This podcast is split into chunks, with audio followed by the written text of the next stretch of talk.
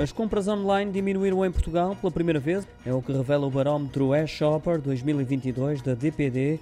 De acordo com esse relatório, no ano passado, 66% dos portugueses chegaram a comprar na internet, menos 8 pontos percentuais do que em 2021, mas apenas 39% o fizeram com regularidade.